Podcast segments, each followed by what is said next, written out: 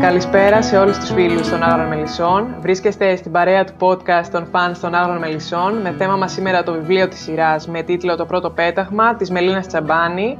Θα κάνουμε μια αναδρομή σε όλες τις σεζόν με σκηνές που έχουμε διαβάσει και μπορεί να έχουμε δει κιόλας. Ακούτε τη Λίνα, τη Σοφία και τη Χρύσα και μας βρίσκεται στο Instagram μας Άγριες Μέλισσες Cast και Άγριες κάτω παύλα GR. Καλησπέρα σε όλους. Γεια σας και από μένα. Ξεκινώντας να πούμε ότι το βιβλίο είναι prequel, δηλαδή μιλάει για γεγονότα που έχουν συμβεί πριν από την έναρξη της σειράς και περιέχει και σκηνές που έχουμε δει και νομίζω ότι αυτό έχει πολύ ενδιαφέρον γιατί κουμπώνει φοβερά με την εμπειρία της τηλεθέασης, δηλαδή βάζουμε το πρόσωπο του κάθε ηθοποιού στους διαλόγους και δημιουργείται αυτόματα μια φανταστική κινούμενη εικόνα στο μυαλό μας και μια φωνή, ένας ιδιαίτερος επιτονισμός χαρακτηριστικός ε, κάθε ηθοποιού μπαίνει στο μυαλό μας εκείνη τη στιγμή. Και εμένα μου αρέσει αυτό πάρα πολύ. Είναι μια αντίστροφη διαδικασία από την εμπειρία της κανονικής ανάγνωσης. Δηλαδή, εγώ συνήθως όταν ε, διαβάζω άλλα λογοτεχνικά βιβλία δεν σκέφτομαι τόσο τα πρόσωπα. Πιο πολύ δημιουργώ μια φιγούρα και μια ατμόσφαιρα γύρω ε, από τον ήρωα. Και αν αυτό υλοποιηθεί σε μια σειρά ή ταινία που μου αρέσει και επανέλθω στο βιβλίο, Νιώθω ότι γίνομαι λίγο σκηνοθέτης της σκηνής. Έχει το μαγικό του όλη αυτή η διαδικασία. Έτσι είναι. Συνήθως βασικά γίνεται το ανάποδο, όπως λες και εσύ. Πρώτα, ας πούμε, διαβάζεις ένα βιβλίο και το, το σκηνοθετείς, το γυρίζεις, ε, διαμορφώνεις εσύ τους χαρακτήρες, τα πρόσωπα, τα χαρακτηριστικά τους και μετά μπορεί να το δεις και στην οθόνη. Εδώ κάπως γίνεται αντίστροφα και γνωρίζουμε ήδη τους αγαπημένους μας χαρακτήρες φατσικά, ξέρουμε ποιοι είναι και τους εντάσσουμε πλέον στο πλαίσιο του παρελθόντος και αυτό το prequel που διαβάσαμε και απλά αλλάζουν, ξέρεις, σκηνοθεσίες, όπως είπες και εσύ, έτσι κάποια πράγματα καινούρια που διαβάσαμε. Πάντως ε, ήταν μια όμορφη για μένα συντροφιά καλοκαιρινή συντροφιά, γιατί το βιβλίο το διάβασα το καλοκαίρι που μας πέρασε. Και μετά το τέλος της δεύτερης σεζόν που κάπως θα μου έλειπαν οι μέλισσες, θα είχα πάθει μια στέρηση, κάπως βοήθησε νομίζω αυτό σε μεγάλο βαθμό για να μην μου λείψουν τόσο. Ναι, και για μένα ήταν ε, το απόλυτο summer read, να σου πω την αλήθεια, ιδανικό για την παραλία. Είναι ένα πολύ εύκολο διάβαστο βιβλίο, ένα πολύ γοργό βιβλίο με αφήγηση, με σεναριακό ίσως θα έλεγα ρυθμό. Δηλαδή αυτό είναι που κάνει πολύ καλά και η Μελίνα Τσαμπάνη, ότι έχει πολύ καλούς διαλόγους, ακριβώς πάνω στους χαρακτήρες, μπαίνει ακριβώς το μυαλό του κάθε ήρωα και γράφει πάνω στο δικό του ύφος. Και πραγματικά εγώ δεν καταλάβαινα πότε περνούσε η ώρα. Ε. Καλά, εγώ είμαι γενικά πολύ αργή στις αναγνώσεις μου, αλλά αυτό έφυγε στο πολύ σε τρεις μέρες. Πέρασε πολύ ευχάριστα και νομίζω είναι και ιδανικό στο να το μοιράζεσαι, να το δίνεις σε φίλους. Χέρι-χέρι. Χέρι-χέρι, ναι ακριβώς. Και πάνω σε αυτό που είπατε με τους ηθοποιούς, νομίζω ότι έχουν εντάξει στοιχεία τους, δηλαδή η στεντόρια φωνή του Δούκα, η ημερομηνία γέννησης της Ελένης που συμπίπτει με τα γενέθλια της Μαρίας Κίτσου, η Ανέτ που την χαρακτηρίζει καριάτιδα. Υπάρχουν έτσι πολλά, πολλά. Και το βιβλίο ξεκινάει με την ε, γέννηση της Ελένης ε, στα Μύρη, το πρώτο πέταγμα της πρώτης άγριας μέλισσας, θα λέγαμε. Μια όμορφη εισαγωγή σε αυτό το μελισσοταξίδι και πιο πολύ το συγκεκριμένο βιβλίο νομίζω ότι, όχι νομίζω, είμαι σίγουρη ότι μιλάει για το παρελθόν, δηλαδή το background πίσω από την ε, ομώνυμη σειρά των άγρων μελισσών και από την γέννηση της Ελένης και τα παιδικά χρόνια, την ε, επαφή της με τη γη, τη σχέση με τον πατέρα της. Βλέπουμε να εκτελήσονται και άλλες ιστορίες πέρα από την οικογένεια Σταμύρη και μεταφερόμαστε και στο Σεβαστέικο, βλέποντας τη σχέση του Δούκα, του Μιλτιάδη, μεταξύ τους αλλά και με τον πατέρα τους, στα παιδικά χρόνια στο Σεβαστέικο, Δηλαδή σιγά σιγά οι χαρακτήρες μας, οι βασικοί χαρακτήρες, βλέπουμε το υπόβαθρο που υπάρχει στο παρελθόν τους και στο πώς ξεκίνησε η οικογένεια του Δούκα, πώς ξεκίνησε η οικογένεια του Μιλτιάδη, πώς ξεκίνησε η οικογένεια του Γιώργη. Δηλαδή τρεις βασικές ας πούμε οικογένειες που μας απασχόλησαν κατά τη διάρκεια της σειράς. Και πώς αργότερα αυτές οι οικογένειες έρχονται να συνδεθούν και με πολύ ωραίο τρόπο και να εξηγηθούν αυτές οι σχέσεις που βλέπουμε στη σειρά, να δικαιολογηθούν οι τεταμένες σχέσεις του Μιλτιάδη και του Δούκα που βλέπουμε και να αναλυθούν περαιτέρω, να δοθεί αυτό το βάθος που στα πρώτα επεισόδια θεωρούμε κάποιες σχέσεις δεδομένες από άποψη χτισήματος και αυτό είναι το ωραίο με το βιβλίο. Το ότι μαθαίνουμε για το παρελθόν της Ελένης, mm. το περιβάλλον της, τη σχέση της με τον ε, Γιώργη και άρα μας έρχεται πιο φυσική αυτή η αντικρουόμενη σχέση με τους σεβαστούς μετά το θάνατό του. Ε, γιατί διαβάζουμε όλο αυτό το backstory που έχει συμβεί με τα χωράφια, το δάνειο, το ξεπλήρωμα που το συμπυκνώνει εξαιρετικά και το flashback επεισόδιο του διαφανείου του 1920, το οποίο για μένα ήταν εξαιρετικό από κάθε άποψη. Σκέπτομαι να πιάσω το σεβαστό για εκείνα τα στρέμματα που σου έλεγα. Ο σχορεμένος ο πατέρας σου δεν ήθελε να μπλέξουμε ποτέ με δάφτους. Πώς θα τον ξεχρεώσεις; Πήγα στην τράπεζα και ρώτησα. Μπορώ να πάρω ένα δάνειο, να του τα δώσω στο χέρι και να τα ξεπληρώνω μετά σε αυτούς. Με τόκο. Ε, με τι άλλο. Τζάμπα θα τα δίνανε. Α είναι. Καλύτερα να χρωστάμε στους τραπεζίτες παρά στους τσιφλικάδες. Είσαι σίγουρος όμως πως θες να βάλεις τέτοιο μπελά στο κεφάλι; Είμαι μανά. Θέλω να φτιάξω κάτι καλύτερο. Να έχουμε ένα σωστό κεραμίδι πάνω από το κεφάλι μας. Και να βρεις και μια κοπέλα καλή να μου κάνεις εγγόνια. Θα έρθει και αυτή η ώρα. Μην έρθει πρώτα η δική μου. Εκουνήσω από τη θέση σου, κύριε Αλενιό. Ή αργότερα, γιατί μιλάμε για το πρώτο κεφάλαιο του βιβλίου τώρα πιο πολύ. Ε, στην πρώτη συνάντηση Δούκα και Μυρσίνης, τι ήταν αυτό που γοήτευσε και αντίστοιχα τώρα γιατί η Μυρσίνη αναφέρεται στην απώλεια ενδιαφέροντος στη σκηνή του χωρισμού της με τον Δούκα. Έχασα το ενδιαφέρον μου για σένα Σεβαστέ, του λέει, δεν έχασε την αγάπη της. Γιατί; Γιατί αυτό ήταν ε, που την κέρδισε εξ αρχής στον Δούκα, έτσι όπως μας παρουσιάζεται στο βιβλίο. Mm. Όπως κι άλλο στοιχείο καθοριστικό στην πλοκή του τρίτου κύκλου είναι η αποκάλυψη στον Δούκα με πιστήρια πλέον της προσέγγισης της Μυρσίνης στον Μιλτιάδη που διαβάζουμε πιο μετά στο βιβλίο και απασχολεί τα θεμέλια της σχέσης τους ε, τώρα. Κρίμα που έχεις πάρει πάνω σου όλες τις κατηγόρικες για την αλλαγή της Διαθήκης. Αλλά έτσι κάνει ο σωστός σύζυγος. Κρύβει τη γυναικούλα του που του έβαλε την ιδέα. Τι βλακίες λες. Αλήθεια. Αν ρωτήθηκες ποτέ γιατί στο πρότεινε αυτό η Μυρσίνη; Να σε νευριάσει θέλει. Έχασε την περηφάνεια της. Θύχτηκε που προσπέρασα την προσφορά της να μου δείξει τι νιώθει για μένα. Τη νύχτα πριν φύγω για το μέτωπο. Την έδιωξα από το δωμάτιό μου και αυτό βλέπεις δεν μου το συγχώρεσε ποτέ. Οπότε αυτό είναι που κάνει μοναδικά το βιβλίο σε αυτό το πρώτο κεφάλαιο και γενικά ότι φωτίζει αυτές τις πτυχές πιο πολύ και φέρνει στο προσκήνιο και πράγματα που δεν ξέρουμε, όπως πολύ αγαπημένα μου ήταν το κεφάλαιο με την Ανέτ, με το γάμο με τον Γκλότ και όλη η ιστορία που μας πηγαίνει στη μοιραία νύχτα με το Θέμελη, την γνωριμία, το χορό τους ε, και την απόλυξη αυτή με τον αποτρόπο βιασμό της ε, με τον παγοκόφτη που είναι μια πολύ ωραία φύση και πολύ σκοτεινή και που έρχεται στη σειρά όλο αυτό να κουμπώσει με το ψάξιμο του γιού της και το φόβο της ε, μήπως ο Δούκας μάθει ποιος ήταν τελικά ο Θέμελης και αναλάβει μια άλλη τροπή το πράγμα. Άρα μας ενδιαφέρει τελικά πολύ και η σχέση που έχει με τον Δούκα ήδη από το βιβλίο. Φοβάμαι ότι το μυστικό μου κινδυνεύει από παντού. Η Δόμνα είναι αποφασισμένη να δημιουργήσει μια σχέση με τον αδελφό της. Αν αρχίσει να πηγαίνω έρχεται στο διαφάνη θα κινήσει υποψίες και αν φτάσει οτιδήποτε στα αυτιά του Δούκα, φοβάμαι ότι δεν θα μπορέσει να συγκρατηθεί. Μην βάζεις το κακό στο νου σου, Ανέτ. Δεν φαντάζεσαι όταν ήμουν έγκυος πόσο επέμενε ο Δούκας να μάθει το όνομα του βιαστή Ποτέ δεν τον είχα δει τόσο εξαγριωμένο. Ναι, όντως αυτό το κεφάλαιο ξεχωρίζει και για μένα. Νομίζω όλο αυτό το κομμάτι με το Θέμελ και το βιασμό της Ανέτ έρχεται να κουμπώσει στη σειρά και πάνω σε όλα όσα έχουμε δει, με έναν τρόπο που δεν αφορά μόνο την Ανέτ και τον Δούκα, αλλά έρχεται και δένει και με το Μελέτη, με τη σχέση Μελέτη και Πινελόπης, ε, ή έρχεται και δένει πάνω στην αντιμετώπιση του Δούκα, το θέμα του βιασμού της Ελένης από το Βόσκαρ, ή έρχεται να συσχετιστεί ε, με όλο το αξιακό σύστημα του Δούκα, αλλά και με το πώς ε, ο Θέμελης μετά το γεγονός γίνεται οικογενειάρχης, ποια είναι τελικά η σχέση με την Δόμνα και τον Μελέτη ή τη Δόμνα και την Ανέτ, μέχρι ποιο σημείο η Δόμνα μπορεί να δεχτεί την αλήθεια για τον πατέρα της όταν αυτή έχει βιώσει μια τελείως διαφορετική εικόνα από εκείνον.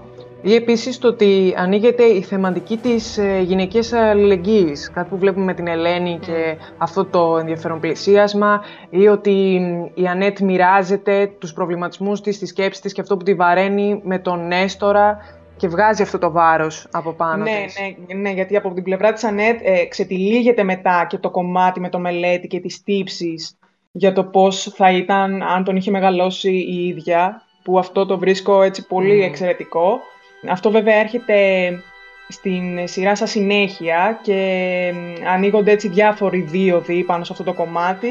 Ε, αλλά το βιβλίο εστιάζει ακριβώς αυτή τη σχέση Δούκας και Ανέτ που είναι πολύ δυνατή και γι' αυτό νομίζω έχει και αυτή την πολύ δυνατή κατάληξη αυτή η σχέση. Πάντως για μένα η εισαγωγή έχει επίκεντρο τον Δούκα παρότι ξεκινάει με την Ελένη με έμφαση στη σχέση του Σέργιου Σεβαστού και του Δούκα και την σχέση του Μιλτιάδη με του Δούκα που εκεί έχει έτσι μεγάλο ενδιαφέρον που τα αδέλφια από μια πολύ καλή σχέση μεταξύ τους καταλήγουν σε μια εντελώς ε, παγωμένη, μισητή σχέση. Βέβαια και μόνο το γεγονός ε, των υποψιών του Μιλτιάδη ότι ο Δούκας κρύβεται πίσω από τον ε, θάνατο του Γιάννου αρκεί ε, για να είναι ε, οι σχέσεις έτσι όπως τις βλέπουμε οριακές στην πρώτη σεζόν. Πόσο μάλλον όταν υπάρχει και αυτό το προηγούμενο μεταξύ τους. Και σε αυτό το πρώτο κεφάλαιο μου άρεσε πάρα πολύ και βρήκα πολύ ενδιαφέρον ότι δόθηκε αυτό το βάθος στον Δούκα με την αφήγηση του θανάτου του Κωνσταντή και τη σχέση με τον πατέρα του και το πώς ε, ουσιαστικά μετά το περιστατικό αυτό κλείστηκε και τον έκανε ε, από ένα παιδί ζωηρό, εύθυμο, που έπαιζε, που χτυπούσε, να γίνει ένα παιδί κλειστό, έτοιμο να αποδείξει με οποιοδήποτε τρόπο και δει στα επαγγελματικά που τον βλέπουμε ότι είμαι εδώ ε, για να τα καταφέρω, να αποδείξω ότι είμαι ικανός και είμαι εδώ για να ξεπληρώσω το λάθος, να το ξοφλήσω με έναν τρόπο και γνωρίζουμε ότι δεν έχει λάβει την αγάπη και την αποδοχή και όταν πια στην τρίτη σεζόν ο Δούκας διαβάζει τα γράμματα του πατέρα του από την Αντιγόνη, σε μια φάση μετανόησης πια, κάτι νομίζω σαν να τον αφυπνίζει με έναν τρόπο. Σήμερα χάζευα το μεγάλο μου γιο, το Δούκα, που καθόταν στον κήπο με τα εγγόνια μου και έπαιζε. Είναι καλός πατέρας, καλύτερος από μένα. Βλέπεις, εγώ τον αδίκησα πολύ και για πολλά χρόνια. Φόρτωσα πάνω του κατηγορίες και ενοχές που δεν του άξιζαν. Σε ένα παιδί μόλις δέκα ετών με τύφλωσε ο πόνος για τον Κωνσταντί. Και δεν λογάριασα τη ζημιά που του έκανα. Γιατί την έκανα τη ζημιά αγάπη μου, όσο και αν προσπαθείς να με παρηγορήσεις. Ο Δούκας κλείστηκε στον εαυτό του. Άλλαξε. Καμιά φορά τον κοιτάζω και φοβάμαι. Φοβάμαι αυτή την αντάρα που κρύβει μέσα του. Πόσο άδικος και σκληρός μπορεί να γίνει στους άλλους. Όταν μόνο αυτό έμαθε από τη δική μου συμπεριφορά απέναντί του. Τι άνθρωπο να μεγάλωσα. Και πώς γίνεται ακόμα και τώρα που είδα το λάθος μου να μην μπορώ να το διορθώσω. Γιατί όσο και αν προσπαθώ βλέπω έναν ξένο μπροστά μου και όχι το γιο μου. Γιατί δεν μπορώ να τον αγαπήσω σαν τα άλλα μου παιδιά. Και πάτημα να προσθέσουμε εδώ μια ωραία φορμή για να αναλογιστεί και για τον ίδιο ως πατέρα. Ε, με τον Νικηφόρο έχουν υπάρξει μερικές ε, ωραίες σκηνές και κεντρικό ερώτημα πλέον στον τρίτο κύκλο είναι αν έχουν λάβει τα παιδιά του και αν έχουν καταλάβει ενός είδους αγάπη από εκείνον.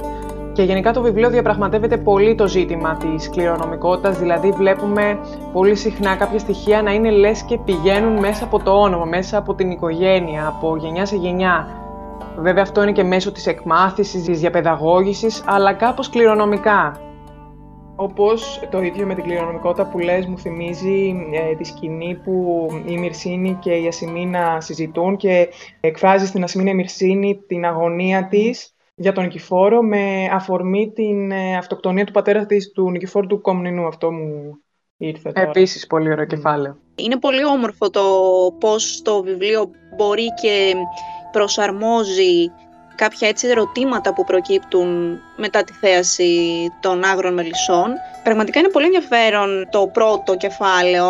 Έτσι βλέπουμε τον Θεσσαλικό κάμπο του 1930 όπου επίκεντρο είναι ουσιαστικά η οικογένεια των Σεβαστών και θα λέγαμε ότι όντως ε, υπάρχει μεγαλύτερο ενδιαφέρον στο κομμάτι των ε, παιδικών χρόνων του Δούκα και τις σχέσεις που είχε αναπτύξει με τον πατέρα του.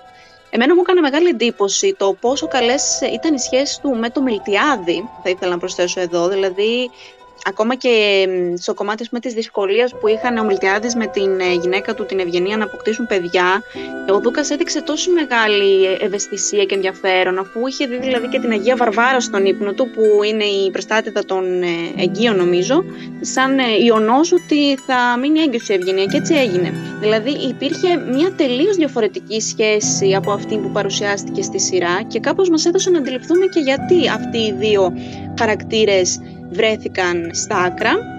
Γενικά δηλαδή ο Δούκας πέραν από τη σχέση με το Μιλτιάδη είδαμε και μια όντως ε, δύσκολη σχέση που ανέπτυξε με τον πατέρα του. Σίγουρα σε αυτό έπαιξε μεγάλο ρόλο και ο θάνατος του αδερφού του, του Κωνσταντή, που όπως είχαμε δει και στη σειρά, νομίζω έχει γίνει μια αναφορά με την Ανέτ, ότι θεωρούσε τον εαυτό του υπεύθυνο για το θάνατο του μικρού του αδερφού και ήταν ίσως και ένα, ένα λάθος που δεν του συγχώρησε ποτέ ο πατέρας του. Και ο τρόπος που τον αντιμετώπιζε, το ότι δεν τον άφηνε να πλησιάσει το μνήμα, το ότι τον είχε κάπως στο μυαλό του ανάξιο, τον απέκλειε συνεχώς, έδειχνε ιδιαίτερη στοργή και ενδιαφέρον στον άλλον, τον αδερφό του, τον Μιλτιάδη, πράγματα που είδαμε δηλαδή και μέσα από τη σειρά, έπαιξαν πάρα πολύ σημαντικό ρόλο στη διαμόρφωση του Δούκα που βλέπουμε σήμερα και σίγουρα στο πώς ε, αντιμετώπισε και ο ίδιος τα παιδιά του σαν πατέρας. Δηλαδή και το κομμάτι, όπως είπατε, της κληρονομικότητας, ότι αυτή η επιρροή που δέχτηκε από τον πατέρα του κάπως τον έκανε να είναι και αυτός ένας σκληρός πατέρας. Ο Δούκας όμως περηφανευόταν που κατάφερε να ανέβει στη στέγη και ξαναπήγε φυσικά. Και αυτή τη φορά πήρε μαζί του και τον αδελφό μας, τον άλλον, τον Κωνσταντί. Ποιον; Ποτέ τον άκουσες γι' αυτό, ναι. Από εκείνον πήρε το όνομά του ανιψιός μου. Ήταν δύο χρόνια μικρότερος από τον Δούκα και τον ακολουθούσε παντού. Πήγανε λοιπόν μαζί με τον Κωνσταντί στις αποθήκες. Η καταραμένη Σαΐτα ξαναέπεσε στη στέγη και ο Δούκας σαν να μην είχε πάρει το μαθημά του αποφάσισε και ανεβήκανε στη στέγη και οι δύο μαζί με τον Κωνσταντί.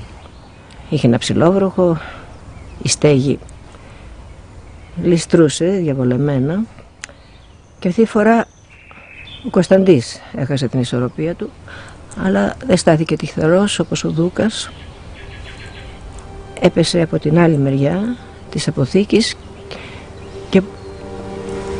Δεν είχα ιδέα. Ναι, και μετά είναι που το κεφάλαιο 2 έρχεται να προχωρήσει όλο αυτό, ότι αυτές οι σχέσεις του Δούκα και του Σέριου του πατέρα και του Μιλτιάδη είναι και εκτός από οικογενειακές, εν τέλει επιχειρησιακές, δηλαδή μετά υπησέρχεται πολύ το κομμάτι της κληρονομιάς. Ποιος ο ρόλος της ώστε τα αδέλφια να διχαστούν; Τι ρόλο έπαιξε το γεγονός ότι ο Μιλτιάδης θα φύγει στο μέτωπο και ο Δούκας θα μείνει να δουλέψει σκληρά, αλλά εν τούτης δεν θα λάβει ποτέ αυτή την αναγνώριση και ήρωα θα λένε μόνο τον Μιλτιάδη. Αυτά κάπως έρχεται να λύσει, γιατί κάπως γίνεται και μια ανατροπή βιβλίου και σειράς. Δηλαδή είναι λίγο δύσκολο να φανταστούμε τον Σέργιο τον πατέρα να έχει αυτή τη στενή σχέση με τον Μιλτιάδη, γιατί είναι κάτι που δεν το έχουμε δει ποτέ στη σειρά. Οπότε χτίζεται κάτι από το μηδέν εκεί. Ναι, Κοίτα να βάλεις μυαλό και να φέρεσαι όπως αρμόζει σε έναν σεβαστό. Αυτό σκοπεύω να κάνω. Σκέφτηκα γιατί να σκάω σε ποιον δεν ιστεί. Το πολύ πολύ να αλλάξω κι εγώ μετά τον θάνατό σου τη διαθήκη σου. Όπως έκανες εσύ με το Μιλτιάδη. Επίσης έχουμε και μια φανταστική ευγενία. Ναι, όντως είχαμε έτσι ένα μικρό δείγμα της ευγενίας της μητέρας του Λάμπρου και του Γιάννου. Μου άρεσε πάρα πολύ αυτή η αναφορά στη γυναίκα αυτή. Νιώθω ότι ήταν ένας πολύ ευγενικός και καλοσυνάτος άνθρωπος. Στοιχεία δηλαδή που συναντάμε και στο Λάμπρο και στο Γιάννο, όσο τον προλάβαμε. Και νομίζω ότι το τέλος της ήταν αρκετά τραγικό και δυσάρεστο. Και μετά το θάνατο και όλες τις ευγενίες βλέπουμε και έναν ε, Μιλτιάδη να αναλαμβάνει την ευθύνη δύο παιδιών, να έρχεται να μετακομίζει με τους υπόλοιπους ε, σεβαστούς στο αρχοντικό.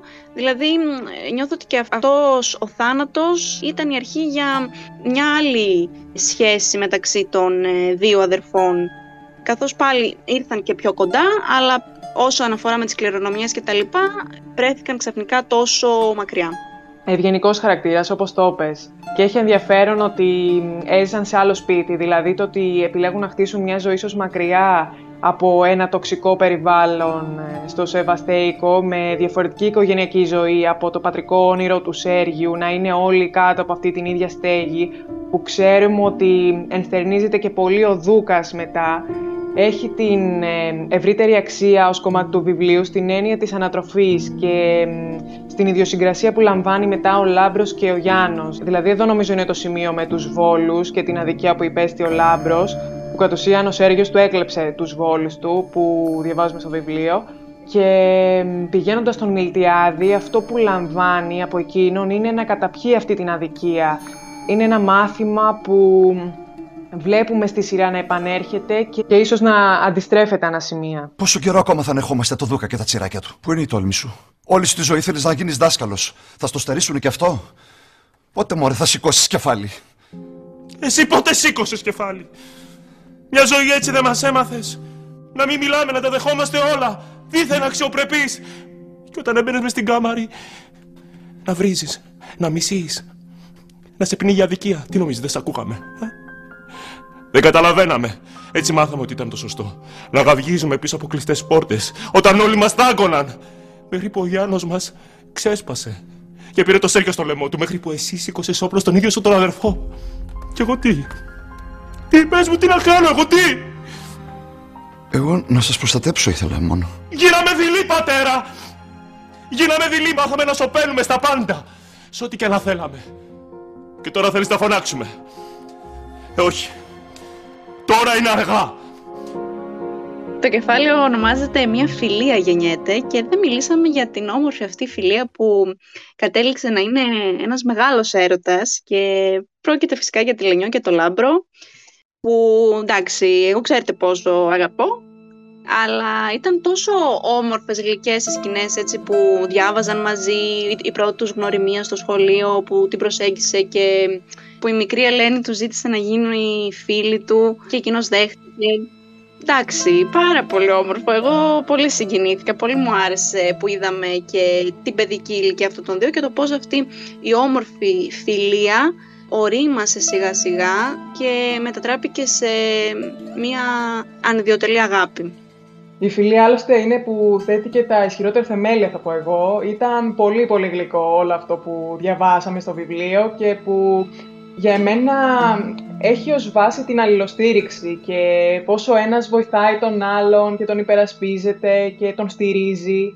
Όπως ε, για παράδειγμα στη σκηνή του βιβλίου με τα πειράγματα του Σέργιου που είναι και μεγαλύτερος που επίσης εδώ έχει ενδιαφέρον ότι ο Σέργιος σκιαγραφείται ως ε, ένα τίθασο παιδί, ως ένα επιθετικό παιδί και ακόμα και στις σκηνές flashback που βλέπουμε στη σειρά ε, σε μορφή μνήμης, η στάση του είναι το ίδιο έτσι επιθετική είτε το δούμε με τον Βόσκαρη, είτε με τα αδέλφια του, είτε και γενικά με τη στάση τους στις γυναίκες. Αλλά πάντως είναι πολύ ωραίο που βλέπουμε μικρούς τους ήρωές μας. Ναι, γιατί αυτό είναι που αρέσει και σε μένα, αυτό το παιδικό μεγάλωμα. Mm. Κάπως είχαμε αναφερθεί σε αυτό στο podcast ε, Λάμπρου και Λένης που είχαμε κάνει, στο πώς δηλαδή ο ένας τραβάει τον άλλον μπροστά, του δίνει το κάτι παραπάνω για να εξελιχθεί χαίρεται με την επιτυχία και τη χαρά του άλλου και τις φιλοδοξίες του. Για παράδειγμα, ο Λάμπρος όταν γίνει δάσκαλος έχει την ενθάρρυνση της Ελένης. Η Ελένη χαίρεται όταν είναι άριστος, το ίδιο και ο Λάμπρος για εκείνη. Τι πιο ουσιαστικό νιάξιμο να υπάρχει από αυτό, από την παιδική ηλικία; Αυτό είναι που με κέρδισε πάρα πολύ σε αυτή τη σχέση. Σίγουρα. Και ένα έτσι αγαπημένο μου απόσπασμα του βιβλίου είναι εκεί που ο Λάμπρος κλαίει, λυγίζει μετά το θάνατο της μητέρας του μπροστά στην Ελένη και της λέει ότι είμαι άντρας, οι άντρες δεν κλαίνε, κάπως έτσι το λέει και η Λενιό του συμπαραστέκεται και του λέει ότι οι άντρες ε, μπορούν να κλάψουν, να βγάλεις από μέσα σου τον πόνο σου τέλος πάντων, που για άλλη μια φορά έτσι δείχνει αυτό που είπες και εσύ, την ε, σχέση που διαμορφώνουν ε, αλληλοϊποστήριξης και πώς ο ένας γίνεται καλύτερος μέσα από τον άλλο, μέσα από τα διδάγματα, μέσα από τα ερεθίσματα, ο ένας δίνει, ο άλλος παίρνει και μέχρι και σήμερα δηλαδή αυτό το χαρακτηριστικό το βλέπουμε στη σχέση τους, είναι πάρα πολύ έντονο. Πέτρα του σκανδάλου όμως είναι ο έρωτας της Βαλεντίνης με τον Μιλτιάδη, ενός ε, νεότερου άντρα, στο πρόσωπο του οποίου η Βαλεντίνη γνωρίζει τον έρωτα. Με τον Γιώργη μην ξεχνάμε ότι είχαν έτσι μια μεγάλη διαφορά ηλικίας, 20 χρόνια νομίζω ήταν. Και βέβαια ο Γιώργης ήταν ένας τίμιος άντρας που ήθελε το ναι στο γάμο τους η Βαλεντίνη να το πει με την καρδιά της, δεν ήθελε να είναι προϊόν πίεσης. Όμως ε, προκύπτει αυτό με τον ε, Μιλτιάδη και το δεύτερο που προκύπτει και είναι και καθοριστικό για την σειρά είναι από τη μία το άγχος για το αν η Δρόσο είναι παιδί του Μιλτιάδη και όχι του Γιώργη και απ' την άλλη το ότι τελικά στέκεται εμπόδιο στη σχέση του Λάμπρου και της Ελένης χωρίς ε, και τα δύο παιδιά να καταλαβαίνουν ε, το γιατί. Τι μας το κάνουν αυτό Λάμπρο; Δεν ξέρω καρδιά μου. Όσο και ρώτησα τον πατέρα μου, δεν μου λέει το λόγο που δεν θέλει να σε ζητήσω. Μόνο πως δεν θα κάνουμε χωριό οι δύο οικογένειες. Και ο δικός μου τα ίδια. Μόλις άκουσα ότι θα έρθει να με ζητήσεις, έχασε το χρώμα του. Πρώτη φορά μου φώναξε έτσι Λάμπρο. Είχε γίνει κάτι μεταξύ τους. Ποτέ δεν κατάλαβα ότι δεν τα πηγαίνανε καλά. Ούτε εγώ. Βέβαια, όποτε βρίσκονταν οι δυο τους δεν μιλούσαν σχεδόν καθόλου. Αλλά ούτε είχα ακούσει κακή κουβέντα από το στόμα του πατέρα μου για τον Γιώργη. Ούτε εγώ για τον πατέρα σου. Τότε γιατί; Δεν θα το αφήσουμε έτσι. Θα τους ζορίσουμε και θα μάθουμε. Όντως, ο παράνομος έρωτας του Μιλτιάδη και της Βαλεντίνης και εμένα έτσι μου άρεσε που τον διάβασα και στο βιβλίο. Ήθελα δηλαδή να δω περισσότερο πώς προέκυψε αυτή η σχέση, γιατί είχε γίνει ήδη αναφορά στη σειρά.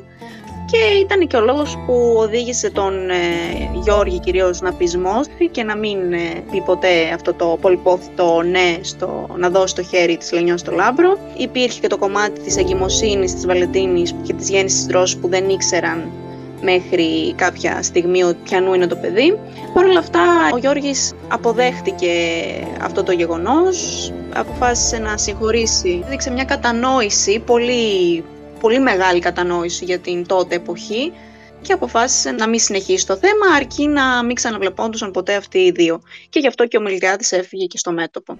Είδα λοιπόν αυτό το σημάδι στη δρόσο και μου είπε ότι το είχες δει κι εσύ πριν χρόνια τότε που τις έραψε στο κεφάλι.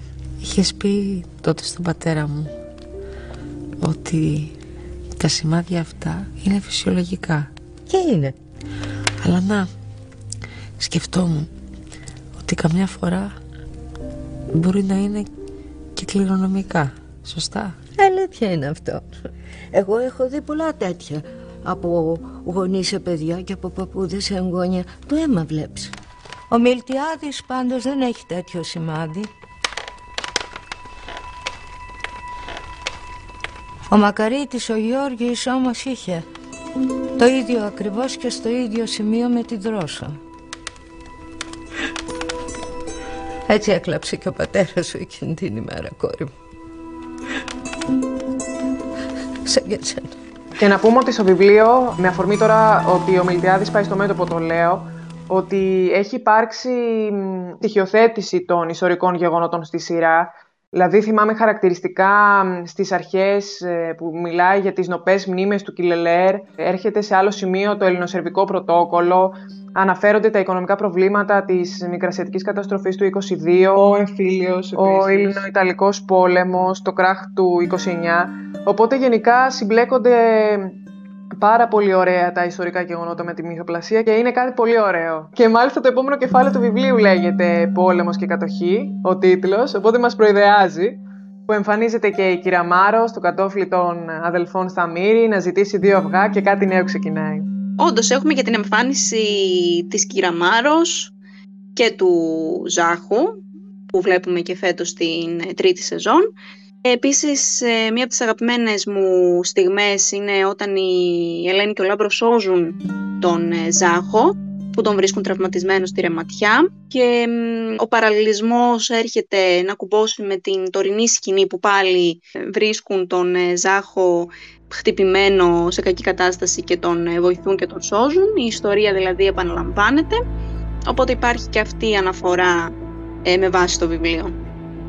Η ιστορία όντως επαναλαμβάνεται και το πολύ ωραίο είναι ότι στη σκηνή που παίχτηκε στη σειρά, ο Ζάχος λέει πως μακάρι να είχα πεθάνει εκεί σε αυτή τη ρεματιά, θα ήταν η μάνα μου περήφανη. Γιατί συνδέεται κάπως και με το ότι η Μάρο είναι χείρα, ο άντρας της, ο Αργύρης ο έχει σκοτωθεί από τους Γερμανούς και μου άρεσε έτσι αυτή ε, η σύνδεση που έγινε.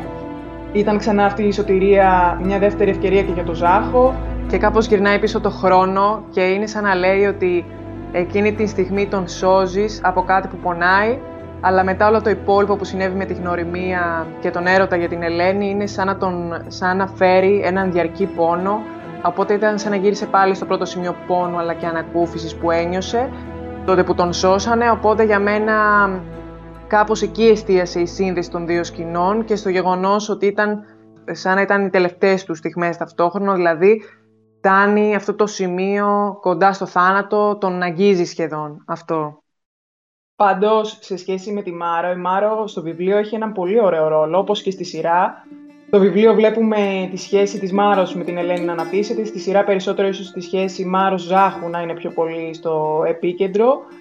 Για την Ελένη η Μάρο είναι σαν μια μητέρα, αλλά πιο πολύ θα έλεγα είναι σαν μια φίλη και είναι ένα συγκινητικό δέσιμο αυτό που δημιουργείται, γιατί την Ελένη την καταλαβαίνει τα πιο βαθιά τη σημεία, τα οποία δεν θέλει και η ίδια να παραδεχτεί στον εαυτό της, δηλαδή σε όλο αυτό που έχει συμβεί με τον Λάμπρο και μετά σε σχέση και με τον Ζάχο, τη συμβουλεύει ειλικρινά να πάρει την απόφαση που είναι ενδεδειγμένη για αυτή, χωρίς να βάλει μπροστά ή να σκεφτεί τις συνέπειες για το γιο της. Δηλαδή όλο αυτό μου δείχνει μια μεγάλη ανιδιοτέλεια προς εκείνη και αυτό είναι σπάνιο να το συναντήσεις σε άνθρωπο γενικά. Ίσως της έχει και αυτή την ε, ευγνωμοσύνη που σώσανε το παιδί της κρατημένη. Ναι, η σχέση Λενιός Μάρος ήταν από τις πιο όμορφες σχέσεις που αναπτύχθηκαν στο βιβλίο. Η Μάρο έρχεται ίσως την κατάλληλη στιγμή για την Ελένη, γιατί έχοντας χάσει για τη μητέρα της, κάτι το οποίο δεν αναφέραμε, ότι προκύπτει και ο θάνατος της ε, Βαλεντίνης, όπου η Λενιό αναγκάζεται να αναλάβει και εκείνη την ανατροφή των δύο αδελφών της και να γίνει εκείνη η μητέρα, κάπως βρίσκει το αποκούμπι πλέον πέρα από το λάμπρο και στην ε, Κυραμάρο, η οποία και σαν δασκάλα ήξερε πολύ καλά πώς να προσεγγίζει μαθητές και παιδάκια και έτσι παίρνει την Ελένη στην αρχή σαν μαθήτρια, αλλά σιγά σιγά όπως είπατε και εσείς αρχίζουν να ταιριάζουν τα νότα τους και να γίνονται φίλες, να διαμορφώνουν μια πολύ στοργική σχέση. Και αυτή είναι ακριβώς κιόλας η θέρμη που αντιλαμβάνεσαι ως τηλεθεατής ότι εκπέμπει μία στην άλλη μετά από τόσο καιρό. Δηλαδή, ενώ έχει υπάρξει μια απουσία και ενώ υπάρχει επικοινωνία με επιστολές, όταν έρχεται είναι σαν να το παίρνουν ακριβώς από εκεί που το έχουν αφήσει. Αυτό μου βγάζει πάρα πολύ. Δεν θα με αγκαλιάσεις, Λενιό μου. Δεν πιστεύω στα μάτια μου. Ο Ζάχος δεν μας είπε κουβέντα. Δεν πρόλαβα. Με έπιασε και εμένα εξαπίνης. Η Ασημίνα, η Δροσούλα, αχ Παναγιά μου, τι κοπελάρες που γίνατε να σας χαρώ. Μας έλειψες. Και μου θυμίζει και αυτό που είπαμε και πιο πριν, ότι κάνει η Μάρο την Ελένη να βγάζει τον πιο θαραλέο εαυτό της, κάτι που είναι και πολύ σημαντικό για την Ελένη ως χαρακτήρα. Δηλαδή την προτρέπει να παίρνει τις αποφάσεις, όχι βασισμένη στον φόβο, αλλά βασισμένη στο ατρόμητο αίσθημα, στην πίστη ότι αυτό που θέλει θα γίνει και αυτό δεν συμβαίνει μόνο με τον Λάμπρο, αλλά και με τα χωράφια και τον αγώνα της να παλέψει το Δούκα στον πρώτο κύκλο, να παλέψει νομικά το Βόσκαρη. Είναι ένα στοιχείο χαρακτηριστικό που κάπως έχει καλλιεργήσει η Ελένη με τη Μάρο ή μάλλον κάπως η Μάρο της έδωσε την αφορμή για να το αναδείξει και να το εφαρμόσει και ως τρόπο ζωής. Το να επιχειρεί πράγματα που μοιάζουν αδύνατα προτάσσοντας ε, το κουράγιο και την τόλμη. Ναι, γιατί μην ξεχνάμε κιόλας ότι η Μάρο είναι μια προοδευτική γυναίκα. Δηλαδή και η Ελένη στο Σταμυρόσπιτο και ο Γιώργης έκανε πάντα τα κορίτσια να αισθάνονται ότι για όλα είναι ικανές. Δηλαδή δεν υπάρχει κάτι που να μην μπορούν να καταφέρουν. Αλλά και η Μάρο έρχεται μετά με μια προοδευτικότητα που συμπληρώνει αυτό το σκεπτικό της Ελένης, ότι όλα τα μπορούν. Ε, βρίσκει η Ελένη στο πρόσωπο της Μάρος αυτόν τον άνθρωπο που επιβεβαιώνει αυτόν τον τρόπο σκέψης, τον επιρρώνει ότι έτσι πρέπει να είναι τα πράγματα, ότι οι γυναίκες πρέπει να διεκδικούν, ότι οι γυναίκες είναι ικανές για όλα. Ε, ωστόσο, εντάξει, έχω πει ότι ε, μου άρεσαν πολλά κεφάλαια, πολλά σημεία του βιβλίου, αλλά το αγαπημένο μου κεφάλαιο είναι αυτό που η Ελένη και ο Λάμπρος εκμυστηρεύονται επιτέλους ένας στον άλλον την αγάπη τους ε, και τον έρωτά τους. Από τη φιλία μεταφερόμαστε σε έναν έρωτα που γεννιέται και στο πρώτο φιλί, στη ρεματιά.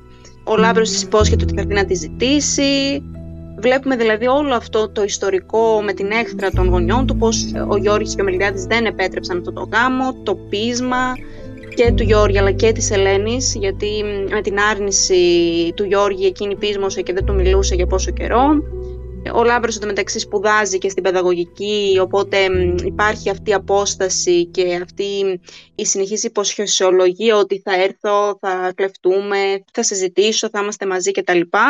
Οπότε δυναμώνει αυτός ο έρωτας, γίνεται και κάπως παράνομος αφού οι γονείς δεν συμφωνούν. Τα γράμματα, η αλληλογραφία ήταν πάρα πολύ όμορφα όλα όσα τις έγραφε. Είδαμε δηλαδή περισσότερο το κομμάτι αυτό της ε, γραπτής επικοινωνίας που είχαν κατά τη διάρκεια αυτή τις σχέσεις τους και πως εν τέλει η απόφαση του Γιώργη να πάει να βρει τον ε, Λάμπρο βλέποντας ότι, μαθαίνοντας μάλλον ότι συνεχίζεται η επικοινωνία με την κόρη του καθώς το έχει απαγορεύσει αποφασίζει λοιπόν να πάει να τον βρει και να του ζητήσει εντάξει, τα, τα γνωστά, να μείνει μακριά από την κόρη του κτλ. Οπότε η δειλία θα λέγαμε του Λάμπρου, ένα λάθος το οποίο πλήρωσε ακριβά, οδηγεί στα αναπάντητα γράμματα της Λενιός που του έστελνε αλλά δεν έπαιρνε ποτέ απάντηση. Όταν κόντευα να πάρω το πτυχίο μου και να γυρίσω, όπως το είχαμε κανονισμένο, ήρθε και με βρήκε. Σε βρήκε; Ήξερε τα πάντα.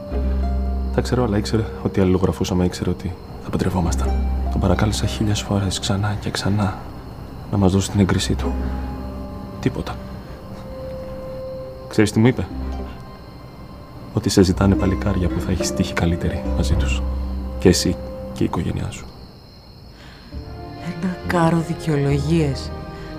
Αν με αγαπούσες αληθινά... Σταμάτα. Σταμάτα. Και γίνεται ένα theme με τα γράμματα, δηλαδή παρότι στον πρώτο κύκλο δεν επικοινωνούν με τα γράμματα, όπως είδαμε χαρακτηριστικά στα πρώτα επεισόδια, νομίζω κατεβάζει ένα κουτί και βλέπει τα γράμματα του Λάμπρου.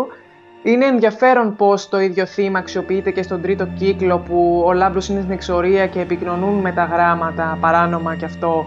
Και η Ελένη αυτή τη φορά τα περιμένει με προσμονή να δει τι γράφουν, γιατί ο άνθρωπός της είναι στην άλλη άκρη του κόσμου που λέει και το τραγούδι, ο στίχος και υπάρχει αυτή η τεράστια εξέλιξη ότι από τη μία ξεκίνησε έτσι αλλά από την άλλη... Πώς έφτασαν πάλι στο ίδιο σημείο κάπως. Ναι, ναι. Ναι, και αναφορές σχετικά με τα ποίηματα που τις έγραφε για τον Αντώνη, τον ποιητή που χρησιμοποιούσε ποίηματά του. Όλα αυτά κάπως επανέρχονται στον τρίτο κύκλο και συνδέονται άμεσα με την αλληλογραφία που είχαν στο βιβλίο. Και ήταν πολύ όμορφο.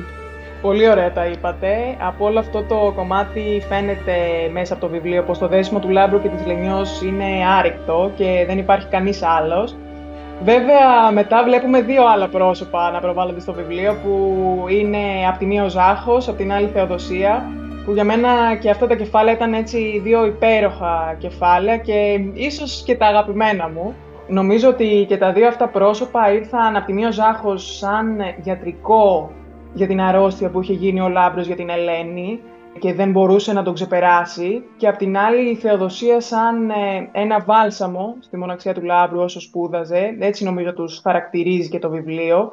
Και ξεκινώντας ε, από τον Ζάχο νομίζω η προσέγγιση του προς την Ελένη γίνεται με πολύ μεγάλο σεβασμό και θαυμασμό με ευλάβεια, με υπομονή, δεν θέλει να την πιέσει, ξεκινάει με κάποια ε, δειλά βήματα, σε αντίθεση ίσως με την πυγμή που έχει στη στρατιωτική του πορεία και δημιουργεί στο κεφάλι του αυτά τα ενδεχόμενα, όπως όταν της ε, εκμυστηρεύτηκε για πρώτη φορά του, του αρέσει, πώς θα μπορούσα αλλιώς να το είχα κάνει, πώς θα μπορούσα να της πω όμορφα λόγια, που αυτό είναι κάτι επίσης που έρχεται στο ζάχο της φετινής σεζόν, όταν συμβουλεύει τον Παναγιώτη να πει στη Βιολέτα όμορφα λόγια, που ήταν μια φράση έτσι που μου άρεσε πάρα πολύ και πώς στη συνέχεια αυτή η σχέση εξελίσσεται και ο Ζάχος την αγαπά πραγματικά, θέλει μια ευκαιρία μαζί της.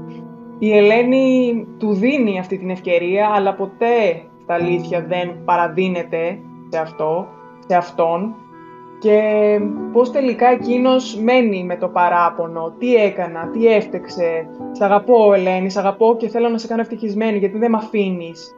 Το βλέπουμε αυτό σε flashback ήδη στην αρχή του τρίτου κύκλου. Ήταν κάτι που το περιμέναμε και είναι κάτι που απασχολεί το Ζάχο ε, της τρίτης σεζόν και απορεί ακόμα και τώρα τι συνέβη αφού εγώ δεν έκανα τίποτα λάθος. Γιατί, γιατί Λενιό, τι έκανα, τι έφτεξε. Εγώ, μόνο εγώ έφτιαξα Ζάχο. Ελπίζω κάποτε να καταφέρεις να με συγχωρέσεις. Δεν έπρεπε να ξεσηκωθώ, ούτε να σε ντροπιάσω έτσι. Στα παλιά μου τα παπούτσια και η ντροπή και το χωριό και ο κόσμος όλος. Σ' αγαπάω Ελένη, σ' αγαπάω και θέλω να σε κάνω ευτυχισμένη και εσύ δεν με αφήνεις. Αυτό με εξοργίζει. Εμένα μου βγάζει και τη λέει αυτή τη λέξη νομίζω το βιβλίο ότι μέσα σε όλα της είχε γίνει απαραίτητος.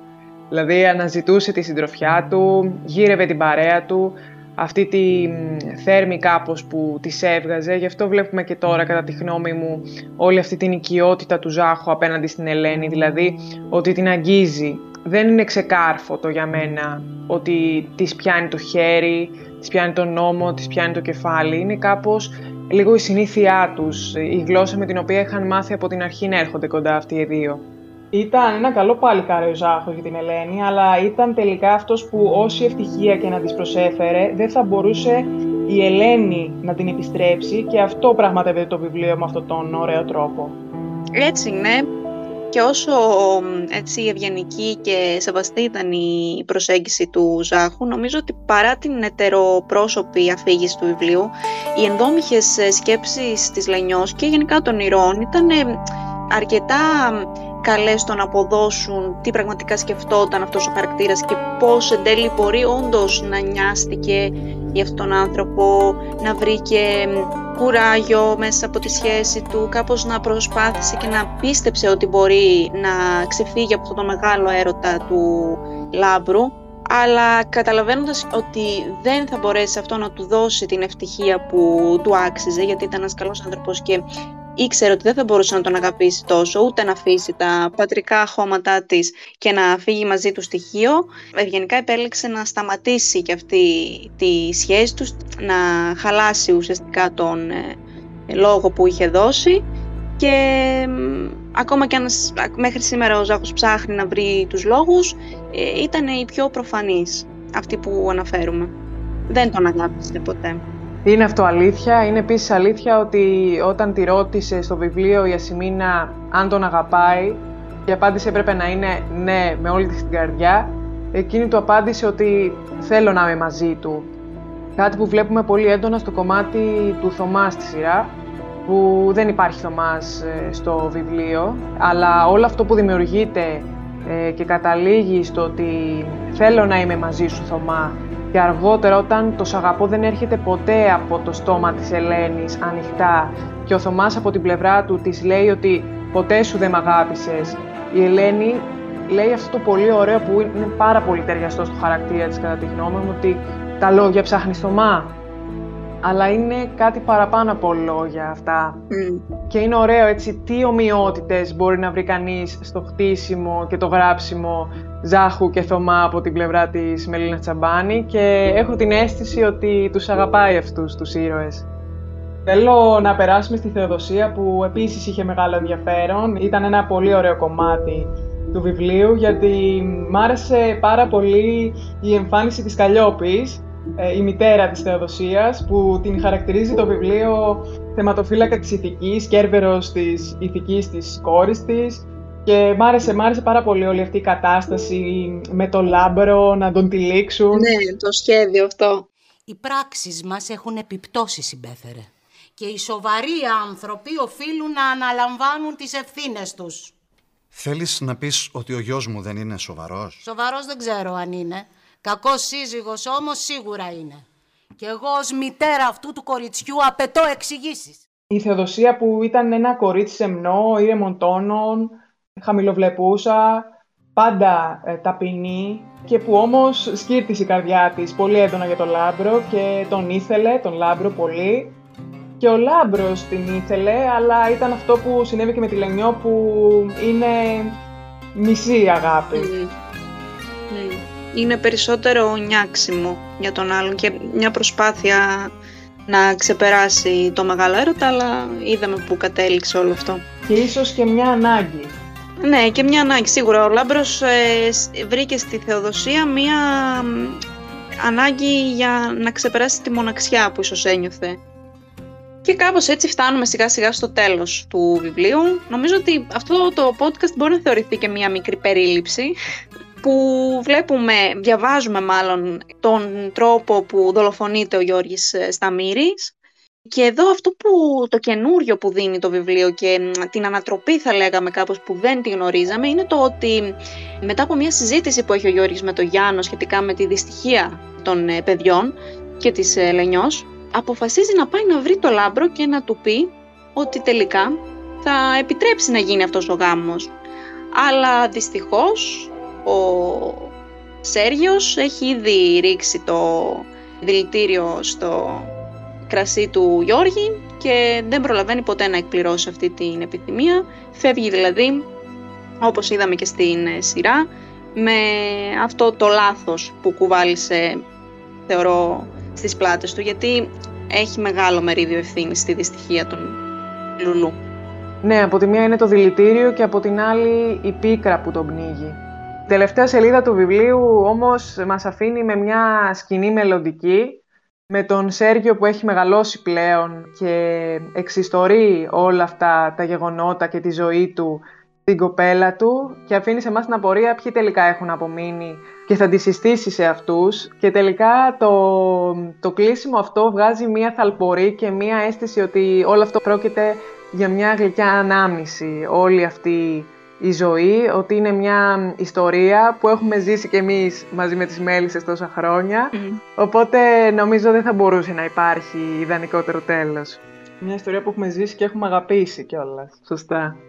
Τελικά, κορίτσια, γιατί πρώτο πέταγμα; Εγώ το συνδέω σίγουρα με το ότι αφορά το πρώτο πέταγμα, ίσως είναι αυτό που είπα και στην αρχή, τη γέννηση της Λενιός της πρώτης μέλισσας, το πρώτο πέταγμα.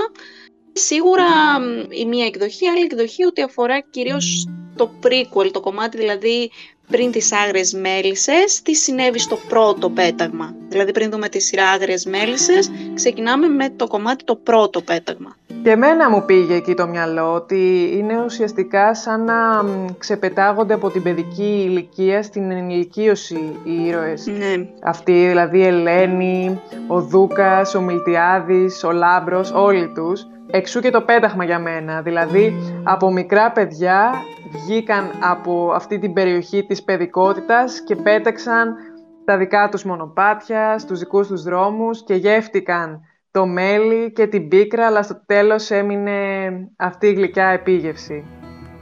Fingers crossed, θα πω εγώ, να μας έρθει και ένα sequel βιβλίο όταν τελειώσει η σειρά. Αυτό και αν θα έχει ενδιαφέρον, αν με ρωτάτε. Αν δεν είχατε διαβάσει το βιβλίο, ελπίζουμε να πήρατε μια καλή γεύση. Αν το έχετε διαβάσει, ελπίζουμε να το θυμηθήκατε και να ταξιδέψατε μαζί μας, κι εσείς.